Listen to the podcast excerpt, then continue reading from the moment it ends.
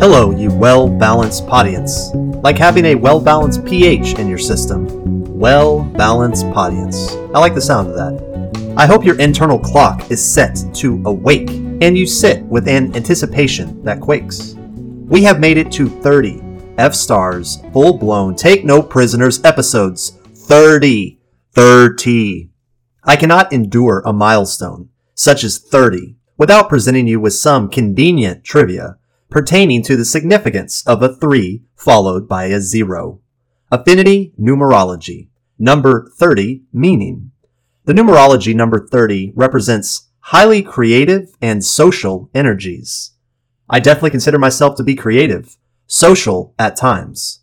30 resonates with optimism. It can be thought of as a limitless 3. The creative digit 3 followed by the unlimited digit 0. 30 is imaginative. It's an effective communicator. Ah, this sounds familiar. It's tolerant, joyful, and dynamic. This sounds like the lyrics to a song. I like that. The number 30 tends to be enthusiastic about other artist works. I can tell you now as a teaser that will come into play later. The meaning of the number 30. Now remember, I am no Bible thumper, but I can't deny where 30 has significant relevance in history. Part of the meaning of the number 30 comes from it symbolizing dedication to a particular task or calling. For me, for falsetto prophet here, that task slash calling is you, audience, and entertaining, informing, and educating you along the way. Priests were initially dedicated to serving at 30 years of age. They were likely chosen at 30 because that was when a person reached both physical and mental maturity and could therefore handle major responsibilities, I believe it's hilarious that 30 was the number then, but you're considered an adult at 18 now. That is absolutely insane. John the Baptist, who was of priestly descent, began his ministry at 30. At 30, Christ began to publicly preach the gospel. This is where things get interesting. It can also represent the sacrificial blood of Jesus, as he was betrayed by Judas for 30 silver coins. When Judas flung the blood money, the 30 coins, the priests did not accept it as an offering, but they decided to buy a potter's field with it. For today, we will discuss little about enthusiasm for other artists' work, but much more enthusiasm for how managers can be similar to Judas.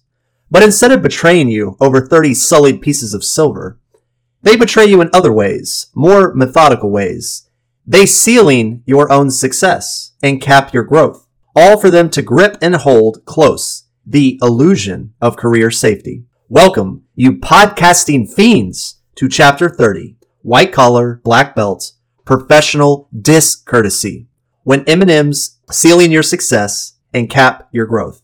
As it has been a running custom for me to introduce quotes that are not my own, I see no reason to break or breach custom now. Here are some quotes.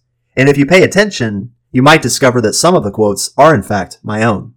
This was just a hilarious dialogue between Vince Vaughn and Mel Gibson in this great film, this great crime drama film, Dragged Across Concrete. Brett Ridgeman is played by Mel Gibson, and Anthony Lurasetti is played by Vince Vaughn. So Brett says, Is that a guy or a girl singing that song? Can't tell. Not that there's much of a difference these days. I think that line was obliterated the day men started saying, We're pregnant when their wives were. I'll say it now. I've said it before. I will continue to say it. If you're a man, act like a man. If you're a woman, be a woman. But this confusion does nobody any F stars favors. Be manly, be feminine. Everybody knows their place and it's great. There's no reason to add confusion to the mix. It is a curious thing about degenerate mammals. Whatever knowledge they have of your shortcomings, they launch against you. If none can be uncovered, then you're accused of living too righteously, falsetto prophet.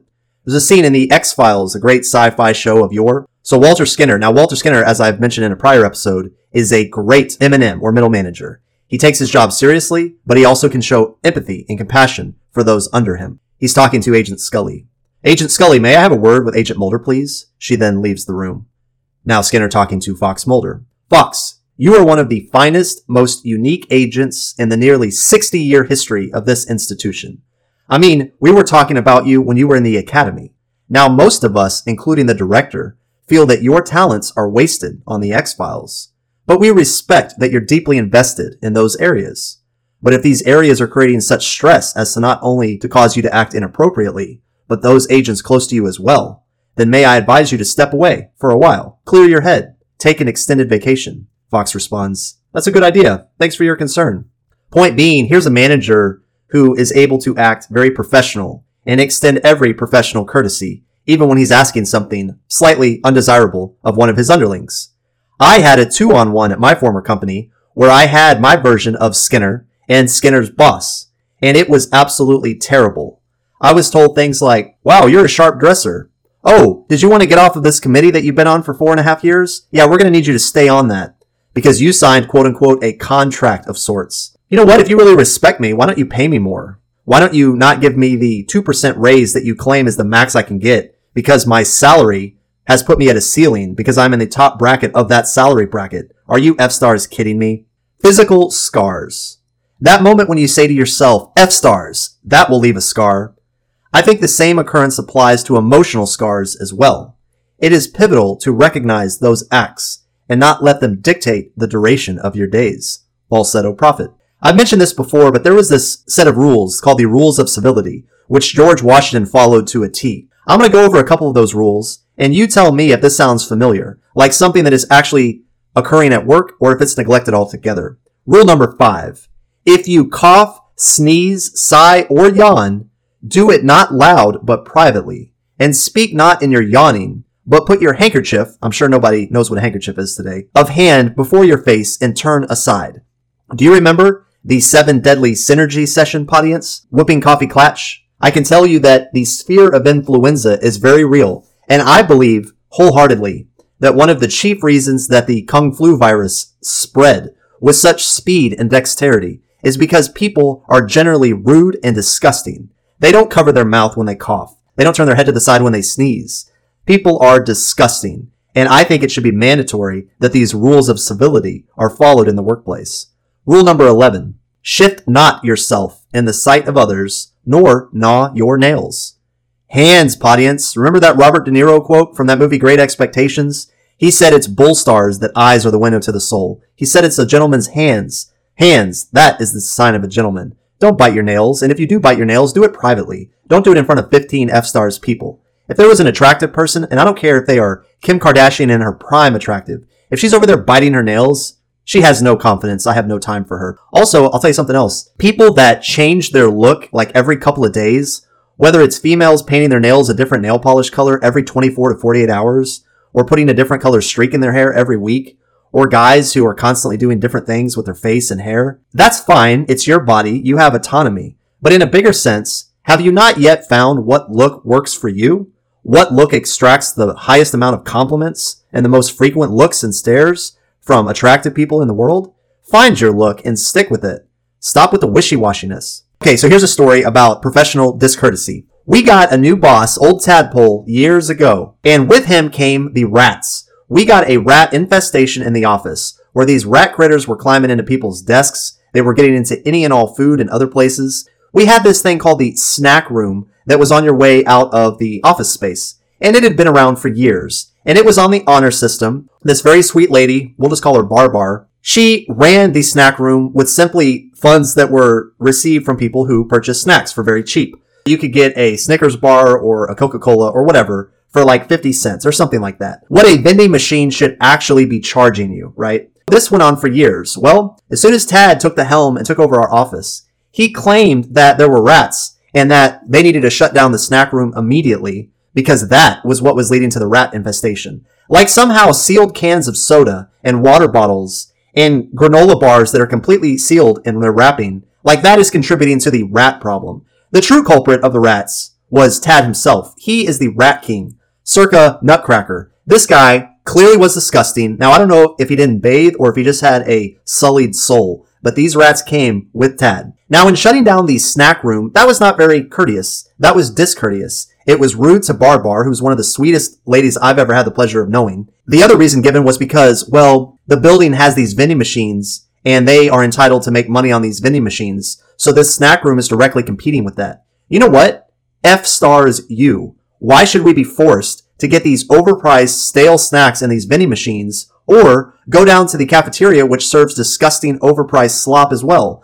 Don't force us to buy your overpriced crap. Let the market dictate what the market's going to do. I was furious that that snack room was shut down because it was helping people. It was serving a purpose. And in the end, all Tad could think about was his own flat, disgusting A stars. Also, the M&Ms did not give a shiz about the rats until a manager, Freck, found one in her own F-Star's desk. A violent Alfred Hitchcock-esque scream followed. And then, once the manager realized that there was feces and urination all over her belongings in her drawer, then traps were laid. It's ironic to me that the gnawing, cheese-eating, rapidly scurrying down the rows Tad was the one who arrived when the rats suddenly did, one after the other in succession. Does that make Tad the Rat King? It's ironic. Okay, that is not really good irony. Irony is ordering kamikazes on Pearl Harbor Day at a bar. Something I do. Laughter is key, whether sour taste, sweet, or poor taste. Laughter is medicinal. We have talked about the healing effects of laughter, dear listeners.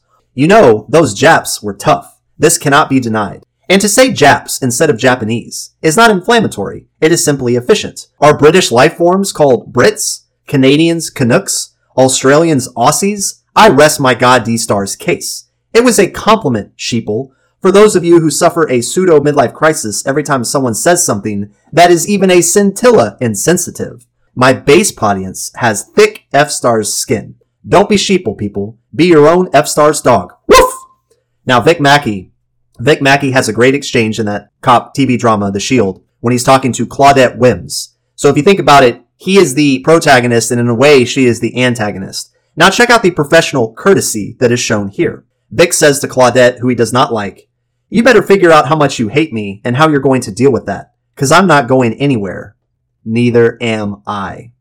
Honesty, audience. Giving a colleague honesty is a sign of professional courtesy, not professional discourtesy. Letting them know where they stand with you.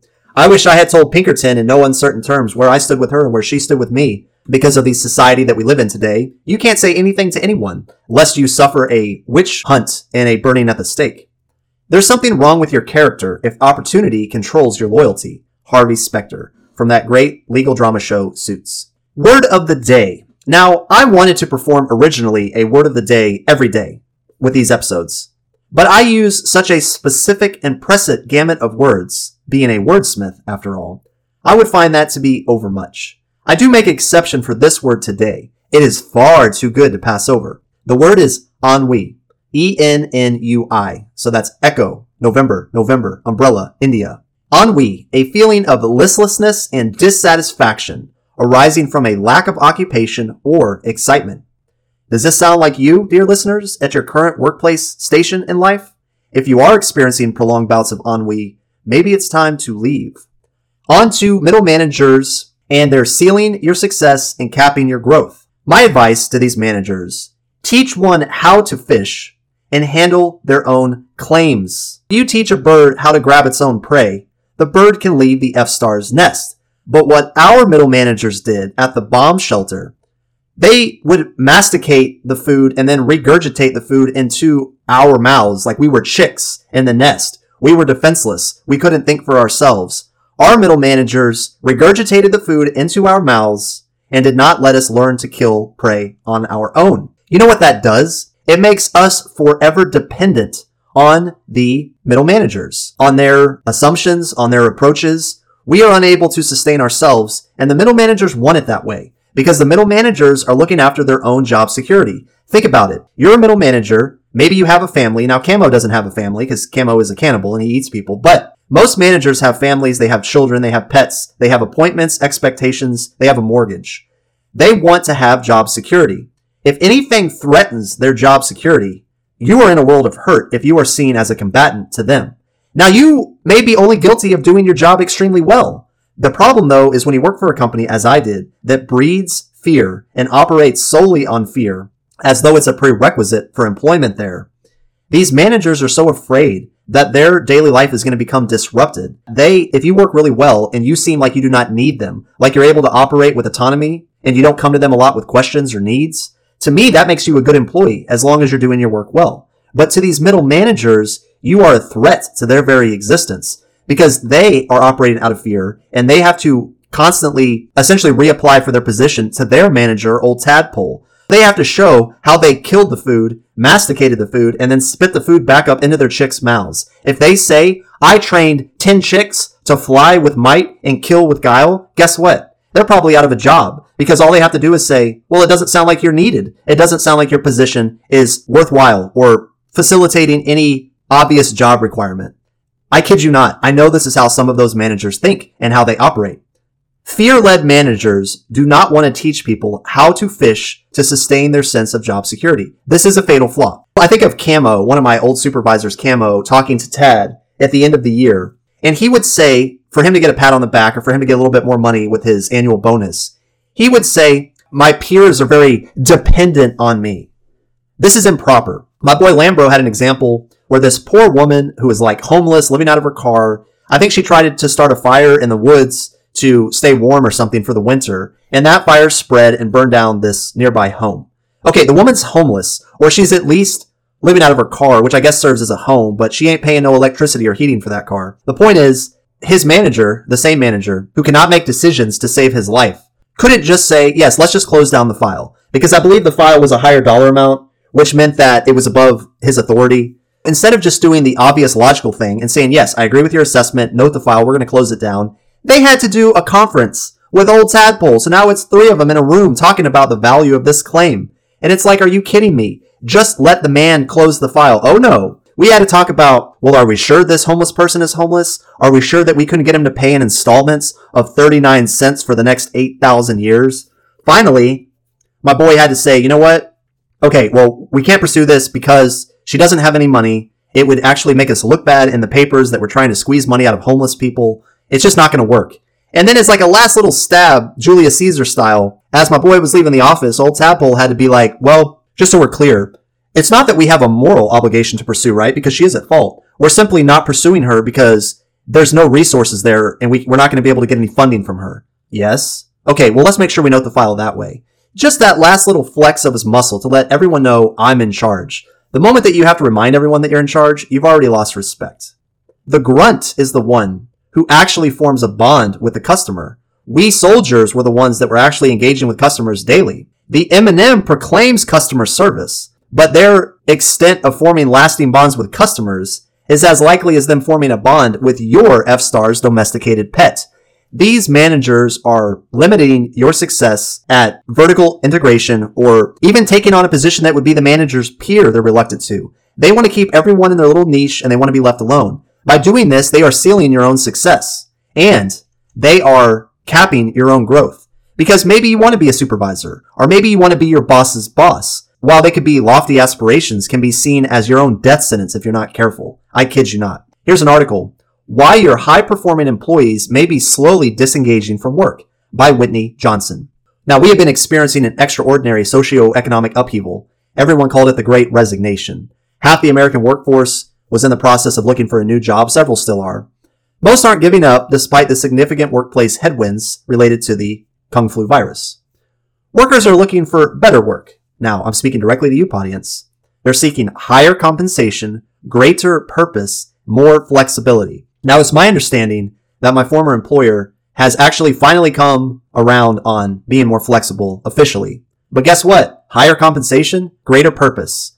I don't think they will ever really achieve the higher compensation because they're as cheap as cheap comes, but they will definitely never hit the mark of greater purpose. Those of you that I know, my former colleagues and remaining friends, you are not going to achieve greater purpose where you currently are. I can guarantee you that. Individuals want opportunities to grow. They are emboldened to make their own change. Workplace growth is slow as competence is gradually acquired. Now it can be painful and discouraging, and it requires management of those emotions along the way. Everyone feels like a dunce when they're starting out. At least I did. But we talked about imposterior syndrome, and like it or not, it is a very real thing, even though I vehemently disagree with its origin and why people are taking on that burden themselves when clearly it's often the cause of outside forces or extraneous or external factors, such as your employer, the way your boss makes you feel, things like this. You have to recognize your own value and your own competence. Your manager may not do that for you. They may not have an interest in doing that because they want to keep everything the homeostasis of their position. As competence increases, we then tip into what's called the sweet spot. Growth becomes rapid, engagement and productivity are high. This is when those light bulbs are flickering in your mind and you're getting new concepts. Well-informed management strategies can extend this valuable phase. Unfortunately, from what I saw, the management strategies were weak, wanting, or non-existent. The subject of this article is the final stage, mastery at the high end of the curve.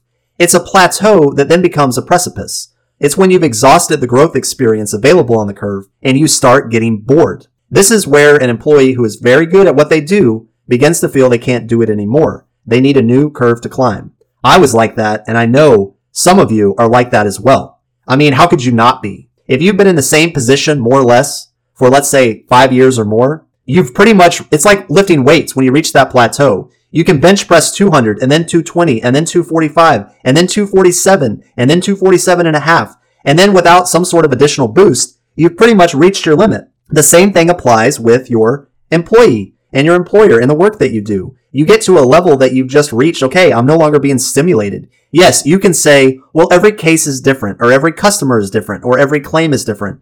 To me, that's a mild cop out because truly you get into a cookie cutter pattern to be efficient and everything starts looking the same. I say, if it can happen to me, and it did happen to me, I needed something new to stimulate myself.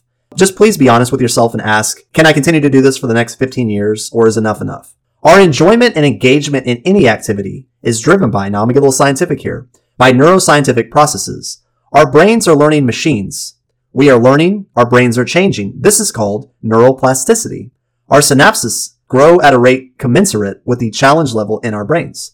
Our brains continuously running predictive models. When something is new to us, our predictions can be uninformed. When we get it wrong, dopamine drops. If you make a mistake at work and it's a sizable one, you're probably going to feel like shiz. Now, whether you care about the outcome of the company or not, that's immaterial. It's usually because you know there are things at stake, even if that money is not your own. And when you make a mistake, you feel a fool. This, this is common. This is normal. When we get what we expect to occur in the output of our actions, the dopamine levels remain, but they remain steady. But when you truly feel happiness is when your expectations are exceeded. Dopamine is released in high doses, kind of like doses of chemohawk. I hope that you get dopamine from this. I hope that it gives you new, fresh perspectives. The problem though is I, in the last department I was in, which I was in for over six years, I was never given an exceeds ranking. Therefore, the dopamine levels were just steady at best, but I never got any big doses of the dopamine to make me feel good. All that to say, if you work for a company that doesn't properly value you, you're not going to feel proper amounts of dopamine. So you're not going to get in these high rushes of delight. It's just not going to happen. At the end of the curve, where we are in mastery, our actions are basically automatic at that point. Competence is high, but the brain rewards are low we're not getting dopamine doses delivered sufficiently to make us feel involved. So when I talk about synergy, to me, that's a huge crux of it, is feeling like you're involved, like you're truly involved in a bigger scheme or a bigger picture. Your interest at that point is dying. This results in, guess what? Stagnation, lower productivity, and disengagement. It becomes difficult to force yourself to do things we do easily and well. It's nothing more than a reflexive response. No new learning, which is neural rigidity. This is why top performing employees, are you a top performing employee, audience, are often the biggest flight risk. It's why the quality of their work may decline. It's like Mark Wahlberg said in that great film, The Other Guys. I'm a peacock. You gotta let me fly. Let your top performers fly, middle managers. Do not, I repeat, do not ceiling their success and cap their F-stars growth. Stop it. But if you are a top performer, consider leaving, audience. On to bigger, better, richer things. You don't just want a new job, you need one. Hopefully, informed leaders have the early, open, and regular conversations with their reports that help both the M&M and the employee map this process. Lastly, I know this is a lot of research. I appreciate your diehard patience. It says those who last to year 11, when the golden years typically begin, must first survive the death zone of success. For example, this is the peak of a CEO's curve in around the sixth year, often followed by a time of prolonged stagnation and mediocre results. Many CEOs quit or are fired. CEOs only reach the golden years if they deliberately and repeatedly reinvent themselves on new curves of learning. It's funny that it's 11 years, because 11 years is exactly how long I lasted before I pulled the ripcord and jumped from the ship. I guess I was denying myself the golden years. Quotes. Everyone is perfectly willing to learn from unpleasant experience. If only the damage of the first lesson could be repaired. Jorg Lichtenberg. I'm personally a moderate and a registered independent, so I'm not strongly Democratic or strongly Republican. Elon Musk. What I like about that, that's professional. That is professional courtesy. Professional courtesy, to me, keep your thoughts, opinions, beliefs, social commentary, and non-workplace philosophies in the F-Stars glove compartment when we are in the WC car with you during meetings, one-on-ones, or any workplace interaction. We should not know where you lean on religion, if you believe in God or not, where you sit on the political spectrum. We should not know any of that. As a manager, you are in the position of leading and influencing people in theory. I am hard on managers because they made a voluntary decision to put themselves in the spotlight, like a celebrity. You have 10 or more people who are looking to you for advice and guidance. You darn well better F stars make good F stars decisions and do not start going down these personal pathways with us when all we need from you is workplace guidance. In this case, I actually embrace extremes. Either we all share whatever the F stars we want with each other in an open forum marketplace of ideas style, or we keep it business linked only. As the pendulum has been and remains on the side of the chamber where nobody says anything and we all tiptoe on shells, act accordingly. Mr. slash Mrs. Professional. Professional courtesy. Do us the courtesy of keeping your opinions that are non-work related to your F-star self. I don't want to know who you voted for, and I don't want to know who you pray to, and I don't want to know where you think or don't think the economy is going in Sri Lanka. I don't care. You are paid to talk about work not about your personal life. So don't do me the professional discourtesy of putting me in the awkward position of now disliking you or feeling there to be a rift between us because of you opening your flippant mouth and now I know where you stand on various matters. Keep it to yourself. Again, I say, I am a peacock. You gotta let me fly. Now that movie is chock full of hilarity. Gator don't play. Gator's girls better be wearing jimmies. Oh, thank you, Will Ferrell. That was a great comedy. Now, I'm not a big comedy person. I prefer to be taken on long, dramatic journeys of character change and realization that have lasting, massive ripples throughout a community or that have lasting consequences for the main character. I like things like The Shield, where most of the comedy is dark comedy, but it's pretty much just a straight up character driven drama. But I do like the occasional comedy. Whether it's The Other Guys or Superbad, 21 Jump Street, Knocked Up, Horrible Bosses, Wedding Crashers, Saving Silverman, I do like comedies. Neither ceiling our success, nor cap our growth, M&M. But also you, Tadpole, for all of the Tads out there that place their boat on the throat of a peon treading saltwater. You should make things not only easy for people to get ahead, as long as you've recognized that they're talented and they have a specific skill set, like Liam Neeson and Taken. You should also make the throne that we are ultimately aspiring to look presentable and look respectable and look like a warm, inviting place. If people ask you how much you like being a manager and you say it's a job, well, guess what? Why the F stars would anyone want just it's a job when they spent 11 plus years or perhaps all the way into the golden years aspiring to be that? You want it to be a life changing experience. You want it to be not just a job, but an F stars adventure. That's what you want. Now, when it comes to courtesy, professional courtesy, professional discourtesy, I'm reminded of Jack Nicholson as Nathan R. Jessup from that great legal military drama, A Few Good Men. Colonel Jessup talking to Tom Cruise. Take caution in your tone, Commander. I'm a fair guy, but this effing heat is making me absolutely crazy. I want you to stand there in your F-Stars white uniform and with your Harvard mouth extend me some effing courtesy. Oh, Jack Nicholson, one of my favorites. Courtesy. Even if you don't like the person, be professional and extend courtesy. If you're all in theory participating in this seven deadly synergy of synergy, then at least act the part and work together. Work as a cohesive unit moving forward, accomplishing your objectives. But don't push the peons down because you're afraid that they're going to encroach on your livelihood, because that also means that maybe you suck as a middle manager. Maybe you need to be removed. Maybe that big Kurt Pole needs to come on stage and yank you exit stage left, mofo.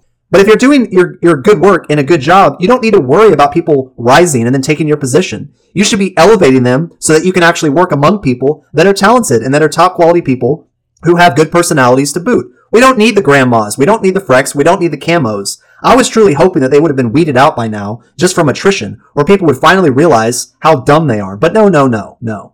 No such luck. Just because you're Irish doesn't mean you have the luck of the Irish. Courtesy. You know when it feels professional and when they are extending you a discourtesy. You know the difference, dear listeners. Personal nugget time. This is really just going to be some of my thoughts spilled out to you. It is tough dealing with paradoxes. For example, the credit card company that demands you have a history of stellar credit, but fails to let you start your credit journey. They fail to take a chance on you. Well, then how are you ever going to build that credit that you're asking for? Take a chance. Podcasting is tough. On the one hand, I want to get my words, tutelage, and experiences out into the existential ether so badly, but it is challenging. I confess to you, I am operating from the undesirable position of bottom of the hill. Some days I feel I came into the podcasting community too late when it had already transformed from novel to necrotic. This podcasting business has been going on a long time. I wish I had come in sooner. I had to talk myself out of that, though.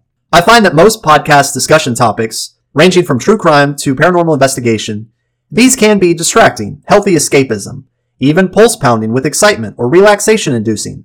But to me, the value that these particular podcasts add is slight. They do not contend with the day to day real world struggles. It is more fantasy based or history driven. These entertain, to be sure, sometimes inform.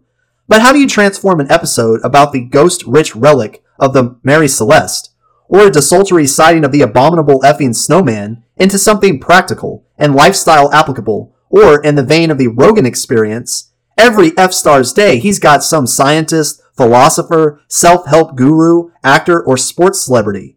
I do not have access to a litany of media personalities. I didn't spend 30 years of my life building those connections. I also run Chemohawk sessions alone. I have no editor. I have no sound technician. I use no researcher who is splicing and viewfinding the microfiche, microfilm. For those of you who remember that shiz, I do, however, find more satisfaction in cranking out these doses of Chemohawk than I ever did at the WCC. I am offering knowledge on how to show restraint, remain cautious at your WCC, curtail judgment both at work and in life, keep in check and retard rage while using my own personal accounts, observations, and my own errors in judgment to accomplish this task and to fulfill my quest. This podcasting solo for you audience proves challenging but rewarding. We have quite a relationship. I feel rather comfortable opening up, like a Venus flytrap embracing the taste of a new winged victim. As far as Venus flytrap, I remember when Vic Mackey from that great show The Shield referred to one of Shane's toxic suitor strippers as a penis flytrap. Ah, The Shield. For any of you who have not enjoyed seven seasons of The Shield, it is available on Hulu. If you want to remain bored at your WCC and in life without the shocking revelations of The Shield, so be it. But I steer you correct at work. I steer you correct outside of work. And The Shield got me through many a dark F Stars day. Unwind with me, the daily grind. And if you have fallen behind on these sessions, grind them out and listen well, but do not fall into the spell of the WCC daily grind, for that is a Venus, genus, penis flytrap of wicked proportions. I will not whet your audible appetite for the next episode just yet, I know, but it may very well include a guest speaker. I may just give you a brief teaser, as unlike that man in the Lex Luthor quote to Clark Kent in Smallville, I once read about a rich man who survived a hotel fire. He hung onto the ledge for an hour before the fire department rescued him. Afterwards, he bought the hotel, always stayed in the room.